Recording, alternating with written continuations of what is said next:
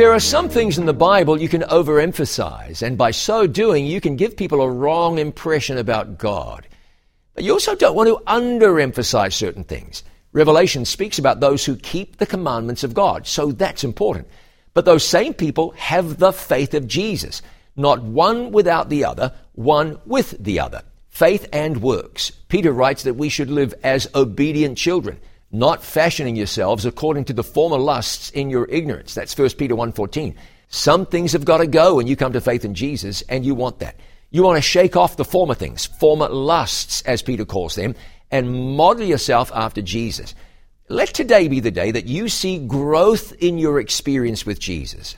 Let the old go, and Jesus will make all things new. He can do it, and He will. I'm John Bradshaw for It Is Written.